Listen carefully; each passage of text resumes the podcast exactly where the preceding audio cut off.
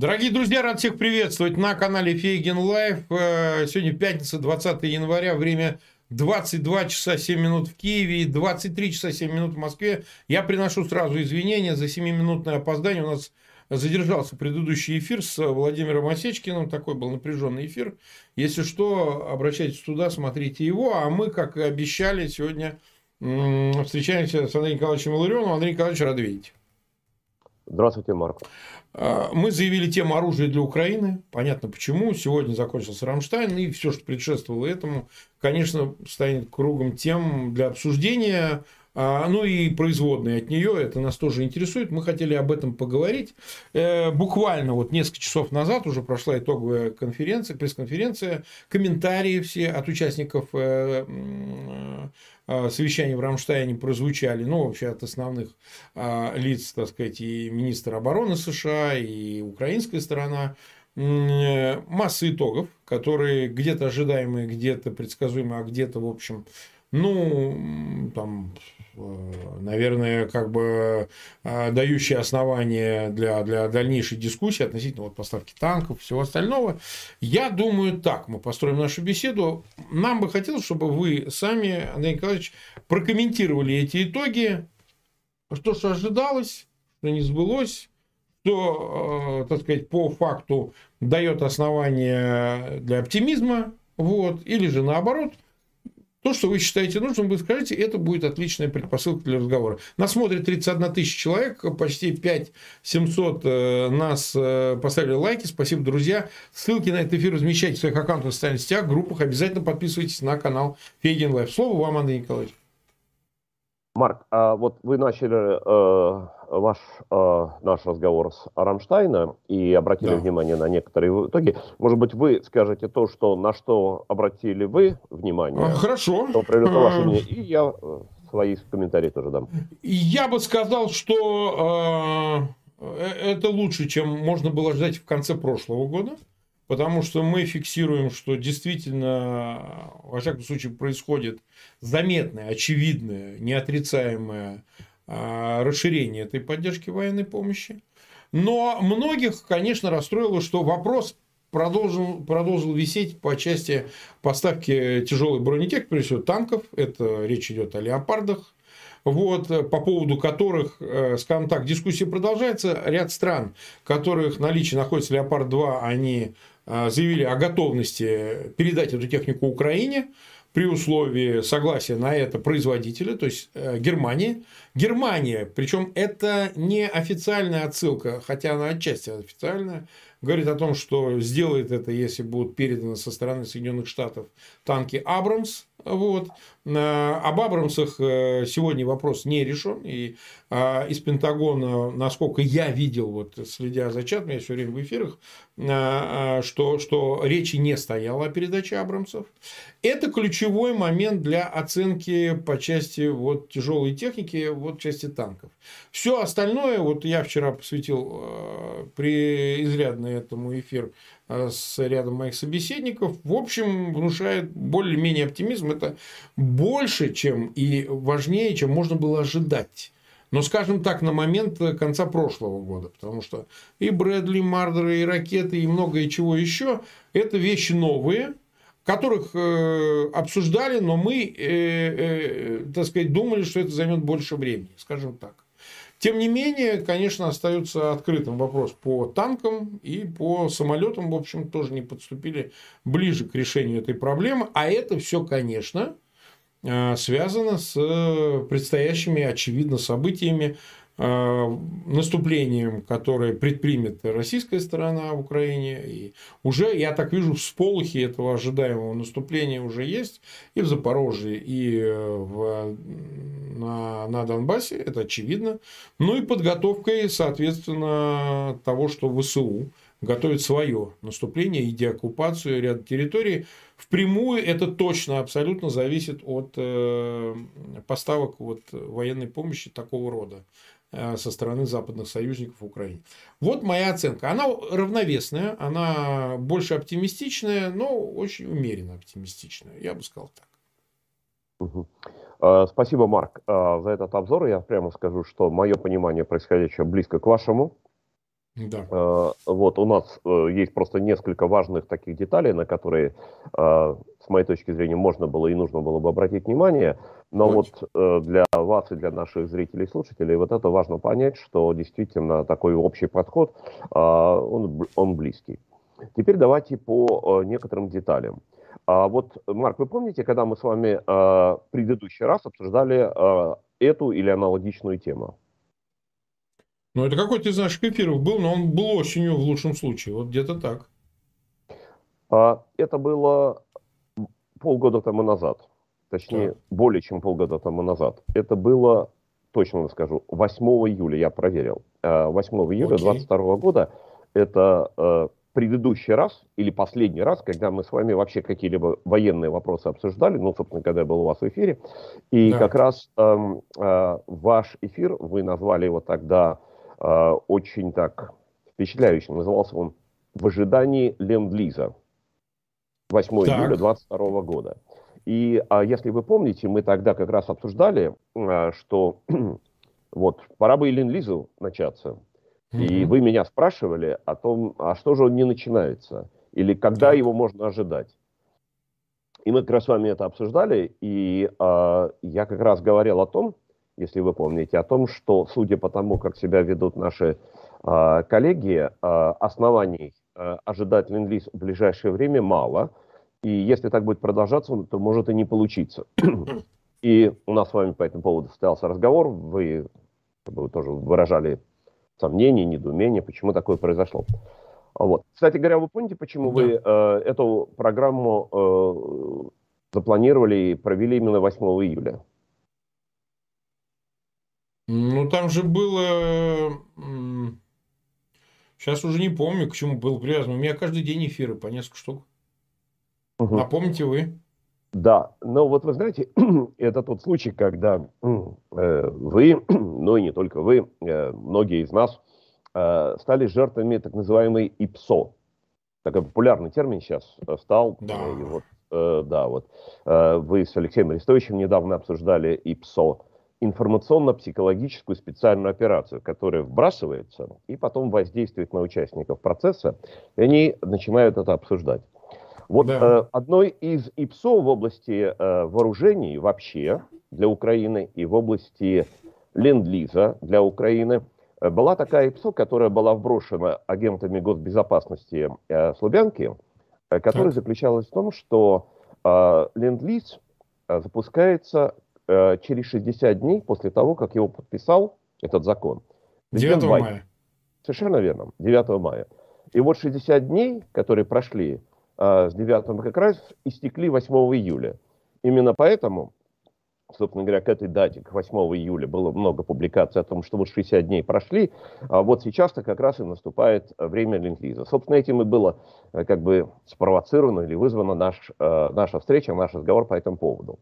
А, ну, собственно говоря, э, я в частности знал о том, что это ИПСО, потому что мы знали, что никакого отношения начала работы ленд-лиза с 60 днями после подписания этого указа не имеет никакого отношения, потому mm-hmm. что в законе четко было сказано, через 60 дней необходимо только вести необходимые процедуры.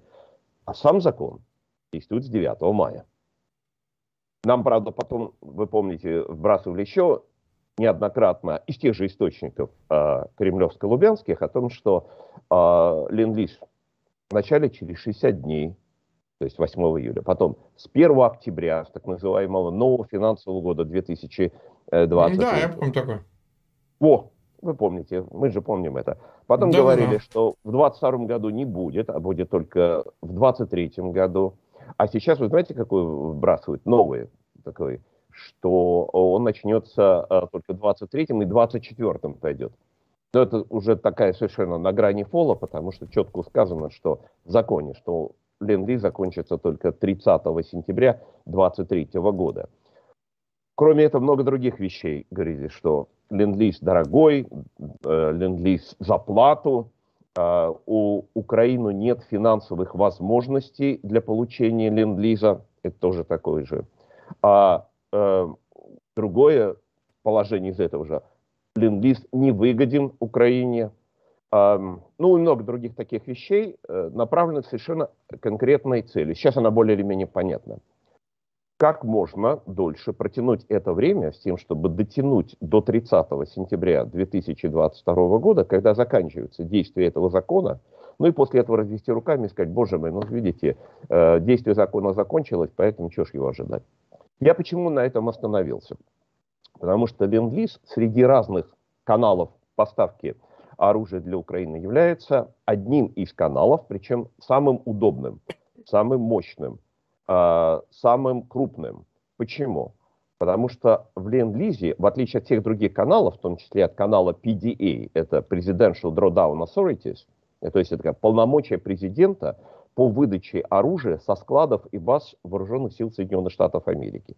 Вот там проходит, там устанавливаются ограничения. Мы знаем, что э, администрация США обращается в Конгресс Соединенных Штатов Америки, согласует пределы, потолки, в рамках которых осуществляются поставки, и регулярно, иногда там раз в две недели, раз в три недели, иногда чуть чаще, иногда чуть э, более растянуто, мы обсуждаем очередные поставки в рамках очередных пакетов PDA. Вот сейчас уже там э, их уже несколько десятков. Последний вот был буквально вчера э, новый э, пакет. Но каждый из этих пакетов ограничен по размерам вообще, каждый индивидуальный, и плюс он ограничен в пределах года. Mm-hmm. Вот они были ограничены в пределах 22 финансового года э, э, в размере 11 миллиардов долларов – Правда, весь этот пакет не был выбран, выбран был только на 9 миллиардов долларов. Сейчас установлен новый предел на 23 финансовый год с 1 октября 2022 года по 30 сентября 2023 года на 14,5 миллиардов долларов. И, в принципе, согласно этому закону, который принял Конгресс, если этот предел не будет ну, этот предел нельзя превысить. Ну, в принципе, его можно, конечно, поменять, но для этого администрация вновь должна обратиться в Конгресс. Ну, по крайней мере, есть это ограничение. Есть ограничение по размерам. У Ленд-Лиза этого ограничения нет. А, второе. А, у Ленд-Лиза нет ограничения по срокам.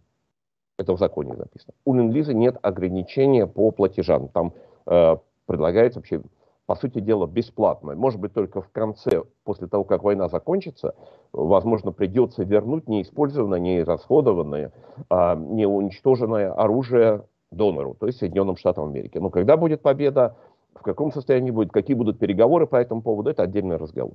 То есть один мощный канал, он существует, но не используется. Вот с 9 мая до сегодняшнего дня, 20 декабря, прошло уже сколько?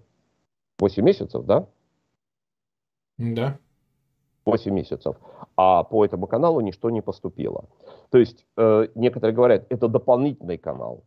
Может быть, да. Сейчас э, Соединенные Штаты используют для поставок Украине 7 каналов.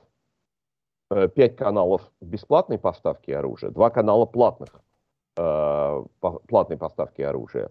Ну и спрашиваю вопрос, а почему бы не воспользоваться восьмым каналом? Тем более он такой удобный, хороший.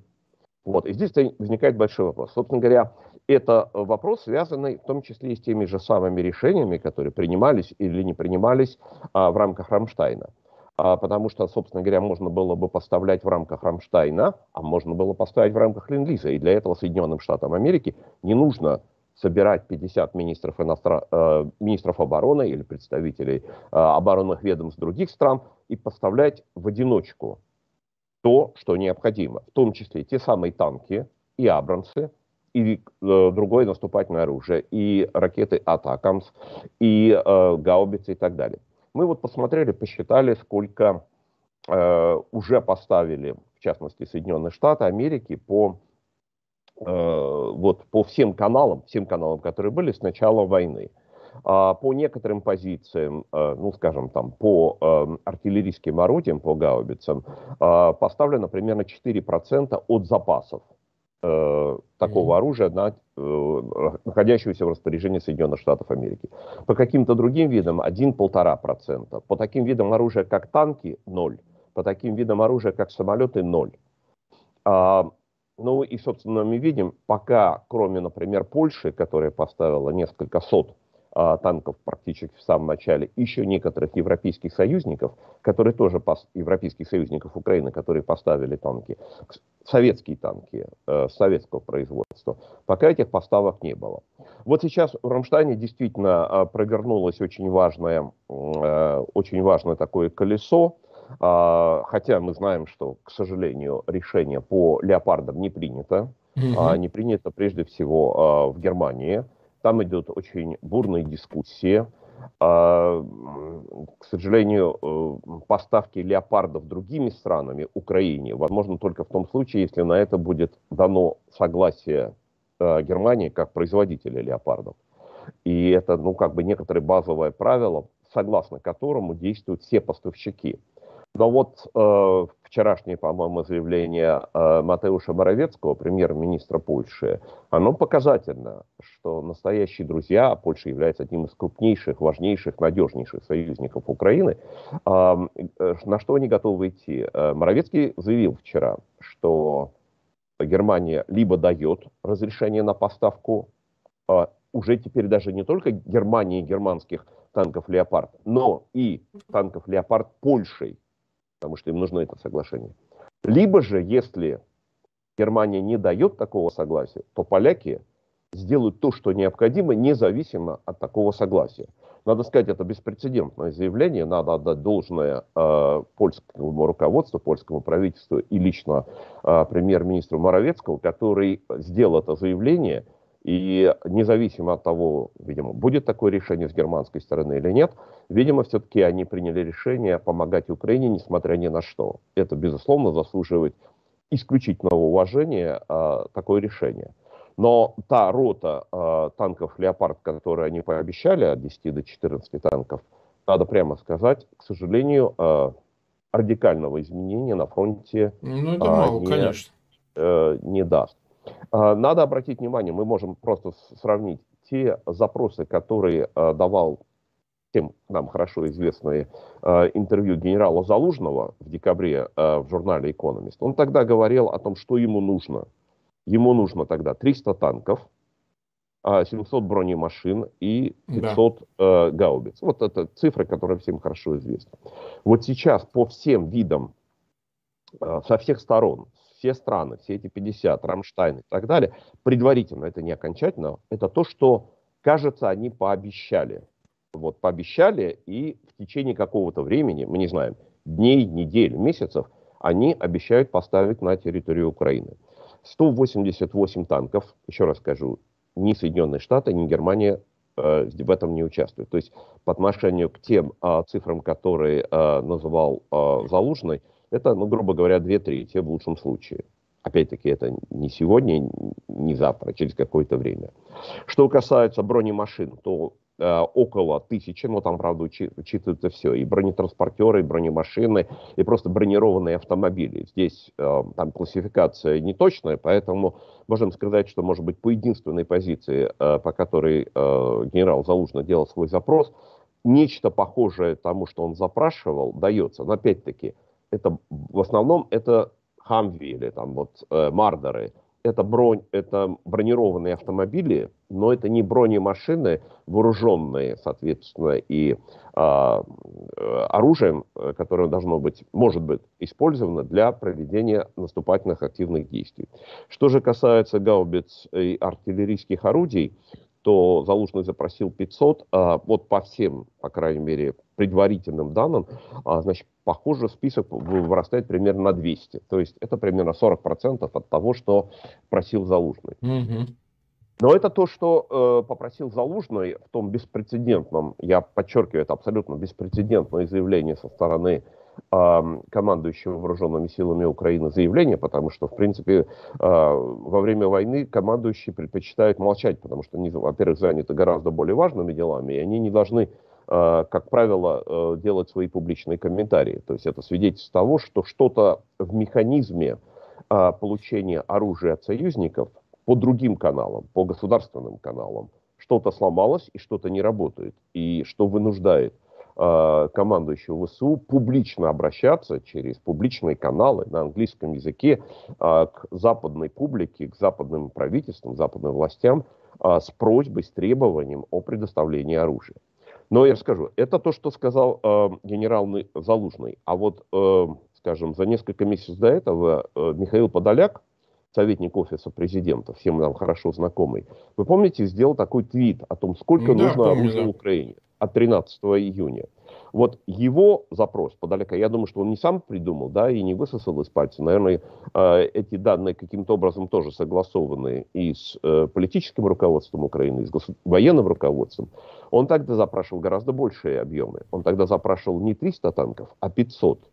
Не 700 бронемашин, как Залужный, а 2000. Не 500 гаубицев, а 1000 гаубиц.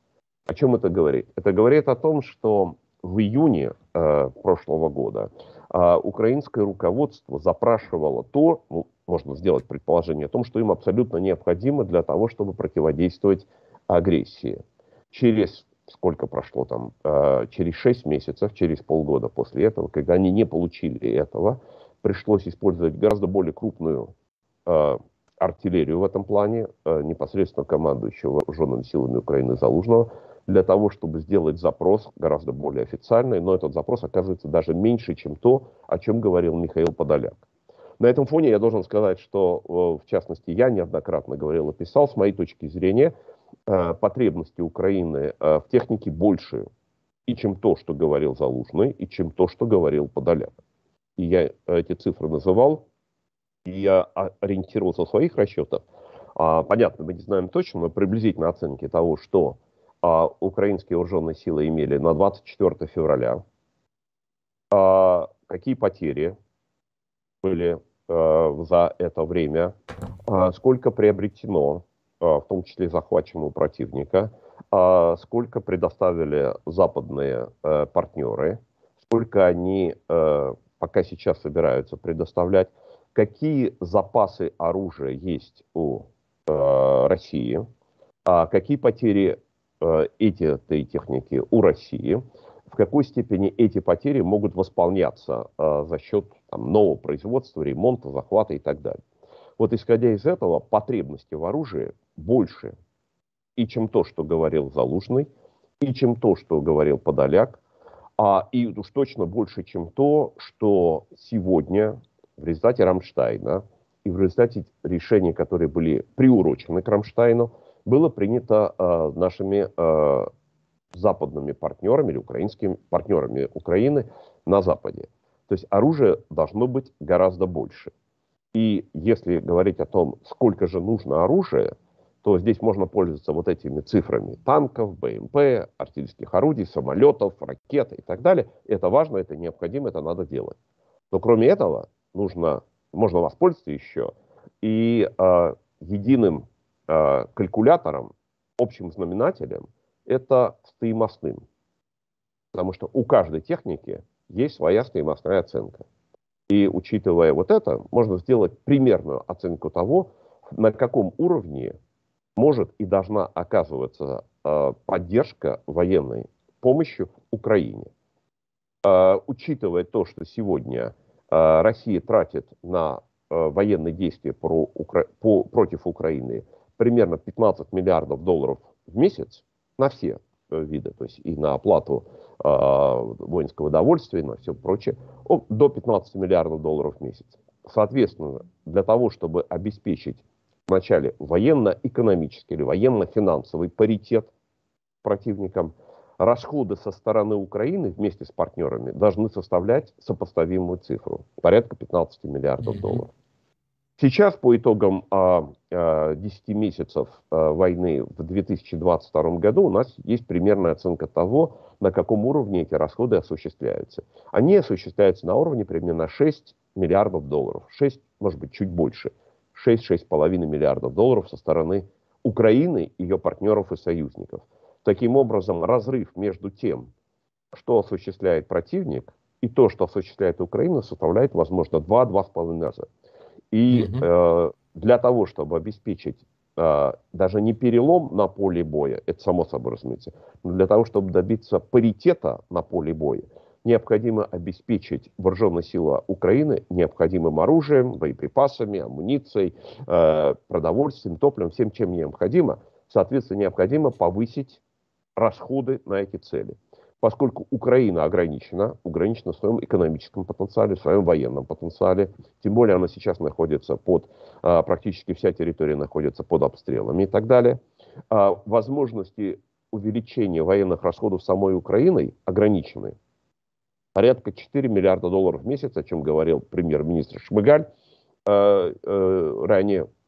Соответственно, вот эту разницу, гэп между тем, что Украина осуществляет сама, и то, что а, ожидается от партнеров, могут заполнить только партнеры. Соответственно, требования к партнерам, это уже требование, это даже не просьба, это требование, поставки оружия, военной помощи, амуниции Украины должны находиться на уровне минимум 10-12 миллиардов долларов в месяц. Вместо двух, двух с небольшим миллиардов, как это было в 2022 году. Соответственно, эти, э, эта военная помощь должна быть увеличена 5-6 раз по сравнению с нынешним.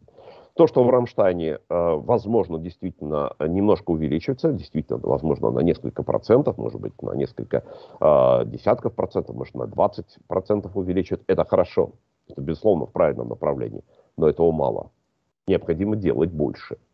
Только в этом случае можно Украине получить все то, что необходимо для того, чтобы освободить ее территорию и освободить ее граждан, а, находящихся сейчас на, в условиях оккупации. Так, нас смотрит 63 э, 600 э, человек, и больше 13 тысяч поставили лайки. Мы почти 30 минут в эфире, ну, чуть меньше, около 27. У меня просьба к тем, кто к нам присоединился. У нас поздний такой получился эфир. Те, кто нас смотрит, э, не преминьте воспользоваться возможностью. А, ссылки на этот эфир размещайте. Подписывайтесь на канал Фейгин Live. Ставьте лайки. Вот. А мы тогда продолжим. Получается, при таком диспаритете, исходя из э, вашего анализа, Андрей Николаевич, э, ну, скажем, возможности Украины по части обозримой деоккупации территории в результате какой-то проведенной спецоперации, наподобие тех, которые мы видели в сентябре, я имею в виду Харьковскую операцию. Ну и, в общем, результатом операции на юге было оставление плацдарма на западном берегу, как говорят в Америке, ну или на правом берегу Днепра, как принято говорить, э, для того, чтобы продолжить это, да, а следующий этап, конечно, будет тяжелее в силу прошедшей мобилизации, ну, начатой 21 21 а, сентября в России, необходимо в этом, а, скажем, финансовом, стоимостном показателе добиться паритета, ну или хотя бы близкого к сопоставимым цифрам 15 миллиардам расходов в месяц, который включает в себя в том числе и, так сказать, э, поставку вооружений – для российской армии. Вопрос ведь какой? А как влияет повышенное качество западных вооружений, которые определенно, там, ну, условно говоря, одна гаубица американская стоит, э, ну, по меньшей мере, двух, а то и трех российских по качеству. Бронетехника то же самое, да, хотя там может быть разные соотношения в силу бронетехника там выполняет определенную роль. А это касается ракет, это касается боеприпасов и так далее произведенные на Западе эффективнее. Ну, это уже доказано. Поэтому здесь деньги не все отражают, это один момент. А второй, э, скажем так, э, э, а он вообще возможен, этот паритет, вот в финансовом выражении, да, там 15 или 12 даже. То есть не факт, что это решается только деньгами и только ну, произвольными решениями союзников. Вот я бы так сказал, потому что многие вещи еще происходят, а, как сказать, из этих 15 миллиардов сколько воруется, условно, которые идут на российскую спецоперацию. А мы знаем, как это воруется. Насколько эффективно тратится, может кто угодно там а, рассуждать э, Украины, хотя мне кажется, это уж точно не сопоставим с тем, что происходит в России. Но я бы сказал, что действительно ли является отражением настолько а вот эта разница, значит, э, для там, реализации потенциалов той и другой страны. То есть, условно говоря, Украина, получающая 6-7 миллиардов в месяц, это серьезно увеличившаяся сумма, кстати, в течение этих почти 11 месяцев операции, может быть достаточно для того, чтобы осуществить планы, ну, хотя бы зимней-весенней кампании именно ВСУ Что бы вы сказали на этот счет? Э, смотрите, 6-7, э, ну, я 6 э, говорил, 7 нет, значит, 6 с небольшим. 6, но я это, прошу Да, да, но это не получает, это то, что тратит, из которых 6 с небольшим 4 миллиарда украинских и 2 с небольшим то, что получает. Угу. То есть мы тут должны иметь в виду. То есть, на самом деле, вот поставки, какие а, происходили в 2022 году, они по, вот, по всем вещам, по всем данным, которые есть, примерно составляют 2,1 миллиарда долларов в месяц. А, теперь следующая а, вещь. А, а, нужно ли а, обеспечивать а, вот, а, максимальный, а, или, скажем, военно-финансовый паритет? Э, у нас есть данные за последнее столетие, как действовали э, американские вооруженные силы и американский э, военно-промышленный комплекс, как угодно, американское государство во всех военных конфликтах, в которых Соединенные Штаты участвовали. Первое непреложное условие вначале обеспечить военно-финансовый, военно-экономический, не просто паритет, превосходство. Причем не просто превосходство, абсолютное превосходство над противником. Только после чего начинаются военные действия, а, которые том числе и с помощью всего, всех ресурсов, всех техники, вооружений, э, вооруженных сил, обеспечивается, а иногда и не совсем, сразу обеспечивается победа. Ну, всем хорошо известная нам перед нашими глазами э, Вторая мировая война, mm-hmm. которая шла 6 лет.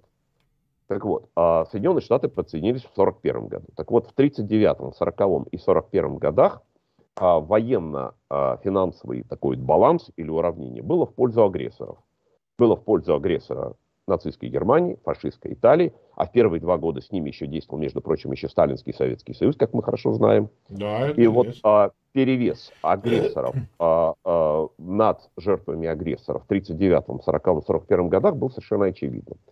А, тогда, когда Соединенные Штаты а, подключились к войне, оказались атакованы в Перл-Харборе и стали оказывать поддержку с помощью вышеупомянутого ленд-лиза а, Великобритании, прежде всего они стали наращивать производство вооружения, боеприпасов, техники, поставлять прежде всего тем странам, которые участвуют в боевых действиях на фронте, Британии, Франции, борющейся Франции, Советскому Союзу, а потом мы подсоединились сами. Вот, например, в 1941 э, году, в том году, когда Соединенные Штаты открыли Ленд-Лиз, тот Ленд-Лиз, а, Ленд-Лиз 41 года, а, Рузвельт подписал закон о Ленд-Лизе 11 марта 1941 года. А к 1 июня 1941 года, то есть за первые два с половиной месяца действия этого закона, Рузвельт предоставил Британии военной помощи на сумму Э, в ценах сегодняшнего, ну, прошлого, mm-hmm. 2022 года на сумму 107,5 миллиардов долларов. 107,5 миллиардов долларов за 2,5 месяца. То есть это в среднем в месяц примерно 40 миллиардов долларов. Это то, что поставки тогда, в 1941 году, 40 миллиардов долларов в месяц из Соединенных Штатов Америки в Британию. Сколько в 2022 году, уже в нынешнем году, нынешняя администрация поставляет Украине. Мы знаем эту цифру. 1,3 миллиарда долларов. Ну вот в 2022 году. Сейчас она немножко побольше, может быть даже будет полтора миллиарда долларов, или может быть даже чуть больше. 1,7, по крайней мере, вот судя по э, январским поставкам. Но тем не менее, в сравнении с тем, что было в 1941 году, эта цифра в 30 раз меньше, если даже будет, ну, допустим, произойдет невероятное повышение этих поставок до 2 миллиардов долларов в месяц только из Соединенных Штатов Америки, эти поставки будут в 20 раз меньше, чем то, что Соединенные Штаты поставляли э, Британии в 1941 году. Но надо прямо сказать, что Британия в 1941 году представляла собой гораздо более мощное государство по сравнению с Германией, по сравнению с Италией. Э, плюс еще надо считать, естественно, э, доминионы, такие как Канада, Австралия, Новая Зеландия, которые тоже участвовали в войне уже, и огромными силами своим, экономическим потенциалом. Но тогда соотношение потенциалов между э, Германией, Италией и оккупированной Европой с одной стороны, и Британией, которая вела в течение какого-то времени в одиночку боевые действия в Европе, э, было три к одному. И Соединенные Штаты своими поставками изменили соотношение э, до трех к двум. То есть они не полностью смогли ликвидировать в 1941 году, но сократили. И в дальнейшем, в 1942 году, в 1943 году, Соединенные Штаты, как мы хорошо знаем, наращивали гигантскими темпами производство вооружений, помощь своим союзникам, и они смогли обеспечить военно-финансовый паритет только к 1943 году. именно 40, к 43 году, 42 э, перелом, 42-43, э, является годами перелома э, боевых действий на всех фронтах. На Восточном фронте, в Тихом океане, в Африке и так далее. То есть именно обеспечение военно-финансового паритета, а потом и преимущества, проложило победу союзникам во Второй мировой войне. То же самое затем происходило во время войны в Корее, когда Соединенные Штаты огромные расходы, войны э, во Вьетнаме, э, в войнах на Ближнем Востоке. Вот только что перед нами закончилась, э, Соединенными Штатами была закончена война в Афганистане. Можно себе представить, кто противостоял Соединенным Штатам в Афганистане. Ну, И какие там были расходы, и какие вооруженные силы. Э, там было у, соответственно, у этих исламистов, в лучшем случае, стрелковое оружие. У них не было даже гаубиц, не говоря уже о танках, самолетах и так далее. Сколько на это потратили Соединенные Штаты? Это известная 2, цифра. И вот же результат. триллиона долларов. 2 триллиона долларов. Мы сейчас говорим о подходе. Да, я мы понимаю, видим, подход, что... Э, институциональный и... подход, да, как они да, всегда... мы видим, что за 8 десятилетий Соединенные Штаты всегда действовали стандартным образом. Обеспечение военно-финансового паритета и преимущества, что прокладывает основу, создает фундамент военному паритету и военному преимуществу на поле боя. Единственный случай, когда администрация не придерживается этого подхода, это по отношению к Украине. Они знают, сколько расходует э, агрессор, они знают, какие э, ресурсы у агрессора, и тем не менее решение принято, и неоднократно это публикуется э, в американской прессе, то, что говорят американские представители, украинцам говорят, вы не думайте, что э, значит, мы, у вас будет равенство в военных расходах. Это странная вещь, как минимум. Возникает вопрос, почему? Теперь мы обратим внимание, вы обратили внимание на то, что э, западное оружие э, по качеству превышает ну, советское и российское. А, ну, там надо смотреть, видимо, каждый конкретный вид оружия. Наверное, как общее правило можно э, с этим согласиться, и, наверное, так оно и есть. А, но есть, естественно, еще и качество ведения вооруженными силами Украины боевых действий. Ну, Мы видим, что они точно не ниже, а, чем качество ведения вооруженных сил агрессора. Как мы об этом знаем? Мы этом знаем по, по соотношению потерь. Потерь, которые несет одна сторона и другая. Хотя понятно, что здесь есть большие э, тайны, секреты, закрытая информация, но есть, по крайней мере, некоторые источники э, нейтральные, Э, которые дают какую-то информацию. Например, вот база данных э, находящиеся так. в Нидерландах, там специалисты, они пытаются оценивать, они делают оценки, они исправляют их, они там, у них что-то не точно. Тем не менее, они вот в течение э, уже почти 11 месяцев э, в ежедневном режиме, в режиме реального времени дают информацию о потерях. О чем они говорят? Эти данные, пожалуйста, любой зайдет, посмотрит на любой день по любому виду техники.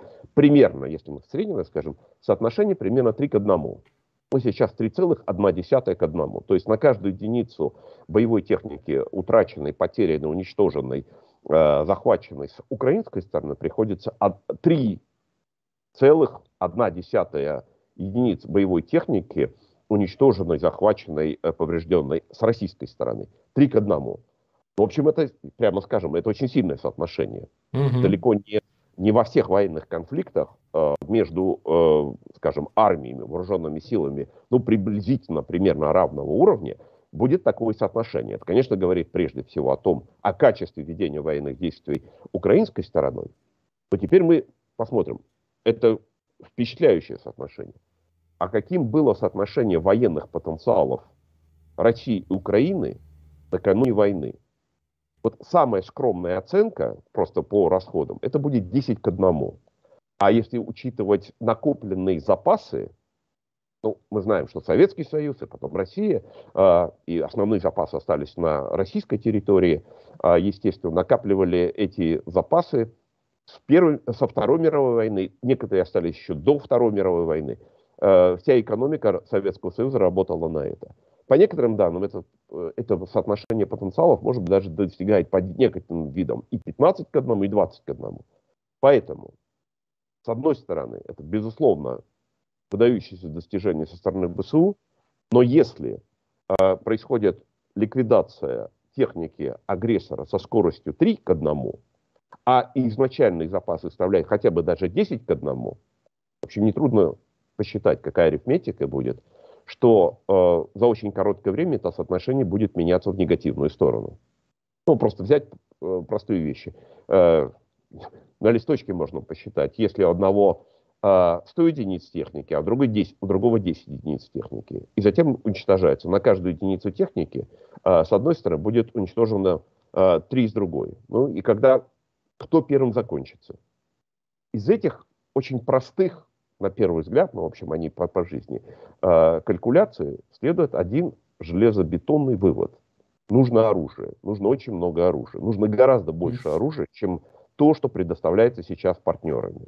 Мы понимаем, что э, в нынешних условиях, конечно, Украина, наверное, что-то производит, каким-то образом ремонтирует и так далее, но основной поток оружия могут дать только партнеры. И никто, кроме партнеров. Поэтому необходимо воздействовать на наших э, западных партнеров всеми возможными способами и действиями а для того, чтобы э, они принимали правильные решения. Вот смотрите, э, Германия. Mm-hmm. А Германия голосовала, там, обсуждала, в Бундестаге были дебаты по поводу того, давать леопарда, не давать леопарды. Правильно? Да? Они не приняли сейчас это решение. Они пока не приняли решение давать леопарды. Как на это отреагировали э, германские граждане? И э, граждане Германии, и украинцы, и друзья Украины. Они организовали вот мощный митинг, который сейчас идет в Берлине, а, перед Рейхстагом, с требованием предоставить леопарды Украине. Если власти, если государственные органы не могут справиться с такой простой задачей, как помочь жертве агрессии справиться с агрессором, то вступает гражданское общество, которое оказывает всеми возможными средствами, публикациями, выступлениями. Вот вы у себя на канале, а, люди выходят на улицы, люди а, берут плакаты, люди а, выдвигают требования. Они требуют, дайте оружие Украине, дайте леопарды Украине. Вот такой же пикет а, проводился а, здесь, в Вашингтоне, 1 января а, этого mm-hmm. года, 23 года. Дайте оружие Украине, дайте ленд-лиз Украине. Следующий пикет произошел 15 января с теми же самыми требованиями. Причем там и украинцы, и русские, и казахи, и грузины, и армяне, и евреи, кто угодно. Не имеет значения. Ни национальность, ни происхождение, ни гражданство. Потому что все на одном фронте. Помочь Украине получить оружие. Сейчас новый пикет запланирован, организован, объявлен 29 января в том же самом месте перед Белым домом требование дать ленд-лиз Украины. Тот самый пакет, который может дать наибольшее количество оружия. Спрашивается, а что мешает? А мешает, да, кроме что всего мешает? прочего. Вот что мешает? Вот с одной стороны, мы видим какая-то непонятная позиция со стороны американских властей. Но гораздо больше изумления вызывает позиция некоторых наших представителей украинских властей. Вот э, ваш друг, коллега Алексей Арестович, с которым вы провели так, так много Э, Было дело, так. И будете проводить. И да, да, да, конечно, делать, конечно. Да. Вот уважаемый Алексей Арестович выступает и говорит, ленд-лиз не выгоден Украине. Угу. Не в вашем эфире, но в другом эфире. Но он говорит, okay. не выгоден Украине. Возникает вопрос, почему не выгоден? Какой стати не выгоден? В момент войны, вот вы об этом же говорим, да, а, разве может быть такое оружие, которое невыгодно? Оружие по любой нормальной концепции ведения военных действий необходимо во время военных действий. Как можно больше, как можно более качественное, чем более качественно, тем лучше, как можно быстрее, потому что это да, способ... И разнообразное, да, конечно. Совершенно верно, да. Это способ уменьшить потери. Потери своих военнослужащих, своих гражданских лиц. Это способ уменьшить разрушение критической инфраструктуры, уничтожение школ, садиков, чего угодно. Это оружие. Сколько за него надо платить, когда надо платить, надо ли за него платить вообще, это отдельный вопрос. Но смотрите, какая интересная вещь. Когда был ленд-лиз 41-45 года, вот Сталин, смотрите, мы знаем, каким он был монстром, каким чудовищем, насколько он не ценил человеческую жизнь вообще, в том числе человеческую жизнь своих собственных граждан. Но разве когда-нибудь Сталин, когда-нибудь в каком-нибудь состоянии сказал бы, ленд-лиз не выгоден Советскому Союзу? Да ничего подобного. Как он требовал, как он выпрашивал, как он уговаривал и Рузвельта, и Черчилля, поставляйте оружие, поставляйте по ленд-лизу, оплата потом оплатим, разберемся и так далее. И смотрите, вот э, первое соглашение э, по Ленд-Лизу э, между Соединенными Штатами и Сталином, и Советским Союзом, было заключено, если память не изменяет, 2 октября 1941 года. 2 октября 1941 года. Когда танки, не бронемашины, не противотанковое оружие, не сухое молоко и не шоколад э, э, американский, а танки и самолеты оказались впервые на э, территории СССР в декабре 1941 года. Прошло два месяца. И для Рузвельта Сталин, в общем, был не, не другом. Это был не Черчилль, с которым у них один язык, одна история, одна культура, одна религия, там все что угодно. Нет. Сталин был, понятно, что на другой стороне он был коммунист, социалист, э, деспот, тиран и кто угодно. Но в условиях борьбы против общего противника Рузвельт поставил танки и самолеты э, Сталину в течение двух месяцев. Сегодня Ленд-Лиз подписан 9 мая 22 года, сегодня 20 декабря 23 года, по Ленд-Лизу не поставлено ничего. Спрашивается, меня здесь вызывает больше изумления, вызывает не столько позиция э, американской стороны, хотя к ним, естественно, тоже главные вопросы, а позиция некоторых представителей с украинской стороны. Вот э, уважаемая Оксана Маркарова, посол Украины в Соединенных Штатах Америки, регулярно выступает и говорит, что э, ленд-лиз Украине не нужен. За него якобы надо платить. Но это неправда. В законе четко прописано, что ленд-лиз бесплатный. Спрашивается, а зачем противодействовать ленд-лизу? Вот кому мы должны, кого мы должны слушать, кому мы должны следовать? Командующий ВСУ Залужного, который говорит, мне нужны танки, артиллерия, БМП. Мы должны слушать президента Зеленского, который 9 мая поблагодарил президента Байдена за подписание закона о Ленд-Лизе, который 11 мая сделал обращение к украинским гражданам с заявлением о том, что мы благодарны американскому народу за подписание, за принятие закона о Ленд-Лизе. Теперь мы ожидаем поставки, массовые поставки всего необходимого по Ленд-Лизу. Или же мы должны ориентироваться на госпожу Маркарову или на вашего коллегу Алексея Арестовича, который говорит, нам не нужно, нам невыгодно и так далее. Здесь важно, важно определиться, оружие Украине нужно или нет. Вот граждане Украины, граждане э, Соединенных Штатов Америки, друзья Украины выступают за это.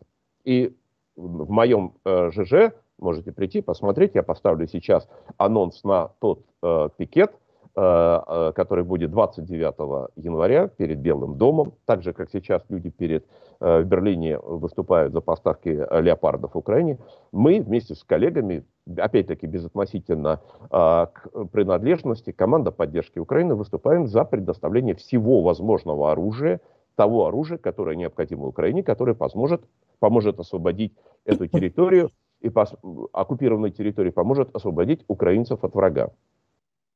Э, пожалуйста, распространяйте эту информацию, поддерживайте, потому что Украине необходимо оружие. Но здесь, пользуясь случаем, э, Марк, э, значит, возникает вопрос, а почему, вот все-таки почему?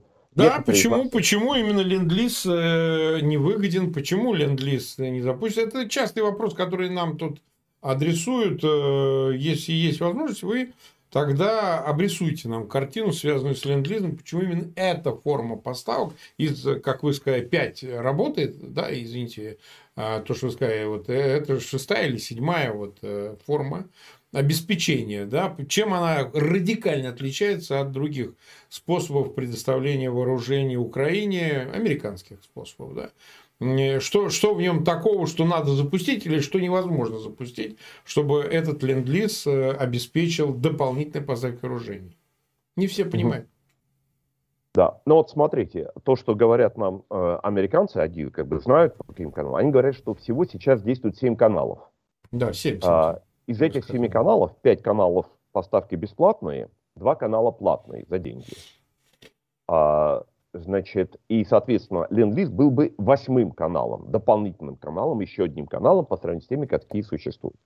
Здесь очень важно иметь в виду, а, что некоторые говорят, говорят а, о том, что а, почему Ленд-Лиз не нужен, потому что он якобы за плату, мы знаем, что это неправда, он бесплатный, но, говорит, и сейчас мы выбираем, якобы получаем от э, Соединенных Штатов только за плату. Это тоже неправда. Дело в том, что, я думаю, ни для кого не открывает тайну, что огромное количество, я не знаю сколько, но огромное количество военной помощи Украина сейчас получает за деньги.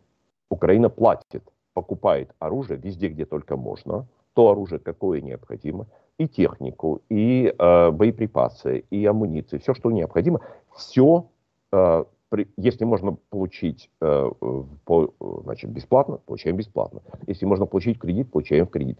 Если э, получается только за деньги, получаем за деньги. Вот некоторое время тому назад э, министр обороны э, Украины Алексей Резников э, разговаривал с журналистами. В этом разговоре было сказано, названа цифра. Э, за первые 4 месяца Минобороны потратил минимум 15 миллиардов гривен. Это полмиллиарда долларов. Если эта цифра верна, если эти темпы сохраняются, то на сегодняшний день, соответственно, Министерство обороны потратило миллиарды долларов на закупку вооружений. Вот недавно была тоже публикация о том, как, публика, э, так, э, как э, Украина закупала оружие в Болгарии. Видимо, есть много других э, мест и каналов, по которым оружие покупается за деньги. Э, сейчас из них, многие из них неизвестны, мы рассказывать о них не будем то, что делают, то, что делают, пусть делают, как это необходимо, но мы понимаем, что большое количество оружия покупается за деньги. И, естественно, угу. крупнейший рынок такого оружия где? Правильно, в Соединенных Штатах Америки. Ну, само Здесь. собой. Само собой, разумеется. Поэтому, значит, когда возникает вопрос, говорит, а почему же тогда э, вот этот канал, который сейчас называется основным, это PDA, вот эти президентские полномочия, э, преимущественно. Почему его ограничивают? Почему устанавливают потолки? Ну, первая причина, потому что эти потолки надо согласовать. Вот я попытался вместе с коллегами это обсуждали, чем отличает вот этот канал PDA, президентских полномочий, от Ленд-Лиза. У него есть 3-4 принципиальных отличия. Все остальное примерно одинаково. Из одного и того же источника, из э, запасов оружия в Соединенных Штатах Америки, из баз и так далее. Есть 3-4 отличия. Первое какое отличие – по поводу PDA администрация Белого дома должна обращаться в Конгресс. По поводу ленд-лиза нет. Там нет ограничений. Угу. Какая-никакая процедура, бюрократическая и так далее. А, Конгресс идет навстречу каждый раз и, э, э, значит, и поддерживает эти предложения. Но, тем не менее, процедура. Надо обратиться, надо э, обсудить, надо согласовать, надо принять. Ленд-лиз этого не требует. Второе отличие. У PDA есть потолок. Он установлен вот 11 миллиардов долларов на прошлый год, 14,5 миллиардов долларов на этот год. Для Лендиза никакого потолка нет. Поэтому, соответственно, гораздо больше возможностей. Следующая вещь. Если потолки, зачем устанавливаются потолки для, на PDA, на вот эти президентские полномочия? Потому что чем меньше оружия будет поставлено по бесплатному каналу PDA, без ленд-лиза, тем больше Украина вынуждена будет купить оружие за деньги. Понятно, да? Если потолок установлен на PDA, и если ленд-лиз не работает, и все говорят, что его не нужно, то тогда оружие, необходимое для Украины, приходится покупать за деньги. Других каналов нет. Как покупать за деньги? Тот же самый Алексей Резников, министр обороны, рассказал в этом интервью который он дал журналистам, украинским журналистам. Он знает, что э, бронемашины на рынке стоят 400 тысяч долларов за единицу, а ему предлагают за миллион, два с половиной раза. И министр обороны Резников вынужден, он привел там три примера, когда ему предлагают оружие за повышенные цены. Купить не бесплатные закупки за деньги. Он считает это возмутительным, он призывает в каких-то случаях к совести э, этих посредников, а в каких-то случаях, он говорит, я обратился в СБУ. Я не знаю, как там работает эта система, но обращаю внимание на то, что министр обороны э, говорит, публично вынужден говорить о том, что цены, по которым он вынужден покупать технику, завышаются, завышаются в разы. Причем он там же в этом интервью рассказывает, что в, этом, э, в этих самых сделках Э, и активно, значит, вот э, комментарии Оксаны Маркаровой, которая тоже знает об этих сделках, тоже в этих сделках э, эти сделки обсуждает и говорит, у кого надо покупать, у кого не надо покупать. То есть посол Украины в Соединенных Штатах Америки знает, что значительную часть оружия Украина покупает за деньги, а не бесплатно. Хотя она все время говорит, что все оружие, которое мы получаем э, из Соединенных Штатов Америки, бесплатное. Наконец, есть еще один, то есть есть вот это главное отличие. Получать оружие бесплатно сегодня по ленд-лизу, либо покупать его за деньги, в том числе, как выясняется, и в том числе по повышенным ценам. Но, наконец, есть еще одна важная особенность, это вот выяснилось у нас недавно тут тоже в разговоре, чем отличается ленд-лиз от PDA. Очень важное отличие. По PDA оружие поступает в собственность, ну, собственно говоря, передается от правительства Соединенных Штатов Америки правительству Украины. Ну, через посредников, естественно, но правительству Украины. А в случае ленд-лиза собственность, отношения собственности передаются. Собственность остается за правительством Соединенных Штатов Америки. Казалось бы, может быть, даже как-то неудобно. Вот э, Алексей Арестович говорит, зачем нам это? Нам же надо будет возвращать, правильно, да? Вот зачем нам? За, нам зачем такие вещи? А выясняется, что в том случае, если это находится в собственности э, правительства Соединенных Штатов Америки, пользование этим средством, то есть использование, как угодно, на территории Украины не ограничено. Уничтожено будет, повреждено, испорчено, захвачено, не имеет значения на территории Украины. Здесь нет того, что дает право собственности распоряжение. А распоряжение это что значит? Это значит, эту технику можно использовать не только на территории Украины, где-то в другом месте.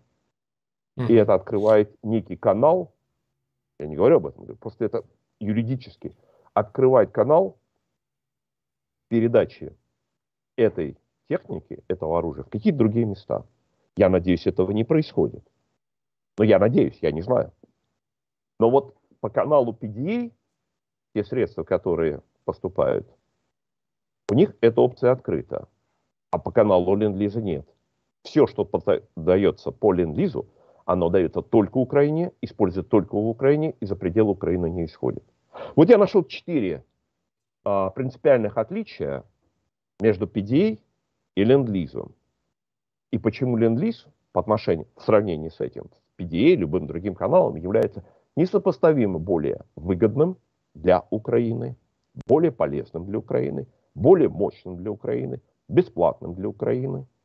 И поэтому, мне кажется, это дело всех и украинских граждан, и украинской диаспоры, всех друзей Украины, где бы они ни находились, в Соединенных Штатах Америки, в Германии, в любом другом месте, использовать все свои возможности и ресурсы для того, чтобы оказывать давление на органы власти в своих странах, чтобы они оказывали, чтобы они принимали решения о поставках оружия. В Германии это в Германии, в Соединенных Штатах в Соединенных Штатах, в других местах. Это общее дело. Между прочим, мы неоднократно говорили, мы с вами принадлежим э, России, гражданам России, мы являемся гражданами России. А вот это одно дело для российских граждан. Помогать э, украинцам справляться с этой агрессией. И поэтому это вот дело для всех тех, кто разными способами. Вы делаете свое дело, вы информируете, вы э, тоже собираете деньги и э, оказываете помощь э, украинцам, которые пострадали во время этих обстрелов. Делаете очень важное дело. Но это еще один э, способ для э, российских граждан, где бы они ни находились, особенно те, кто находится э, за пределами России, помогать украинцам в этом деле, оказывать давление на власти всех стран, которые э, могут и должны оказывать, давать гораздо больше военной помощи для Украины. Давайте делать такое совместное дело. И не надо, кстати говоря, обижаться на украинцев, которым э, иногда очень болезненно на это реагируют. Неважно. Главное, чтобы мы сделали самое главное дело – обеспечили поставку необходимого оружия для Украины. Так, э, час мы в эфире. Э, Андрей Николаевич, уже время, конечно, сегодня мы и так поздно начали, дождавшись итогов саммита в Рамштайне, совещания в Рамштайне, поэтому, ну что ж, мы, конечно, не все вопросы затронули, которые хотели, надеюсь, у нас останется возможность Э, будет возможность еще раз к этой теме прибегнуть, э, поговорить о ней в разрезе предстоящих событий, то, о чем я обозначал, э, кампании зимы-весны, ну, тогда оставляем за собой право еще раз к этой теме вернуться, действительно ее еще раз обсудить, ну, с пролонгацией такой, как и к чему приведут последующие события в их взаимосвязи. Я имею в виду от поставок вооружений до большой, большого наступления, которое планирует Путин, и, соответственно, деоккупации, которую планирует командование ВСУ. Я благодарю, Андрей Николаевич. Марк, вы знаете, вот поскольку да, вы пожалуйста. об этом сказали, просто тогда уже маленький, а, маленький пункт по поводу вот этого большого наступления, о котором вы сказали, о ну котором ну, да, регулярно говорит э, многие коллеги в вашем э, эфире. Точно а, так. Вот э, неделю тому назад мне пришлось тоже выступать в другом, на другом канале и высказать свои предположения о направлениях возможных ударов. Я воспользуюсь этой возможностью. Давайте, конечно, да, да. Я говорил тогда, я говорил с моей точки зрения по степени важности, но не по степени э, как бы осуществления. Э, но те, это не имеет значения. Я говорил о э, угрозе на северо-западе Украины, в Волыне. Я говорил о побережье Черного моря в любом месте, ну, в частности, о Буджаке. Я говорил о Харькове, и я говорил о Запорожье. Это было неделю тому назад. Ну, Затем да. Э, в, в эфире с вами же э, тоже упомянутый Алексей Арестович, собственно, повторил эти э, направления. А вот сегодня мы знаем, что под Запорожьем, э, точнее, не под Запорожьем, под Ореховым, э, судя по всему, началось наступление э, российских Похоже. войск. Э, там идут тяжелые бои. А вот, а, по крайней мере, одно из этих четырех направлений, а, вот оно уже а, тут и неделя не прошло, как оно проявилось. Не очень хочется, чтобы другие прогнозы осуществились, дай бог, чтобы это не было так, но важнее, чтобы предупрежден, значит вооружен.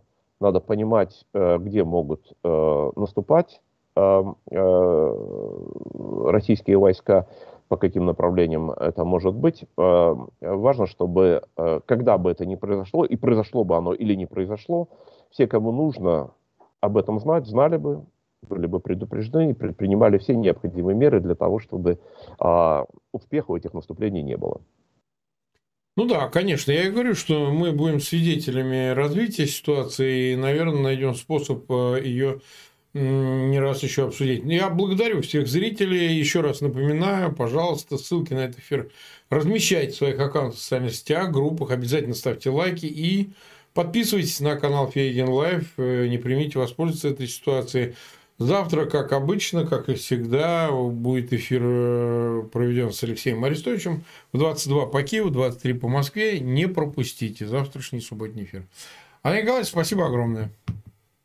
Спасибо вам. Всего доброго.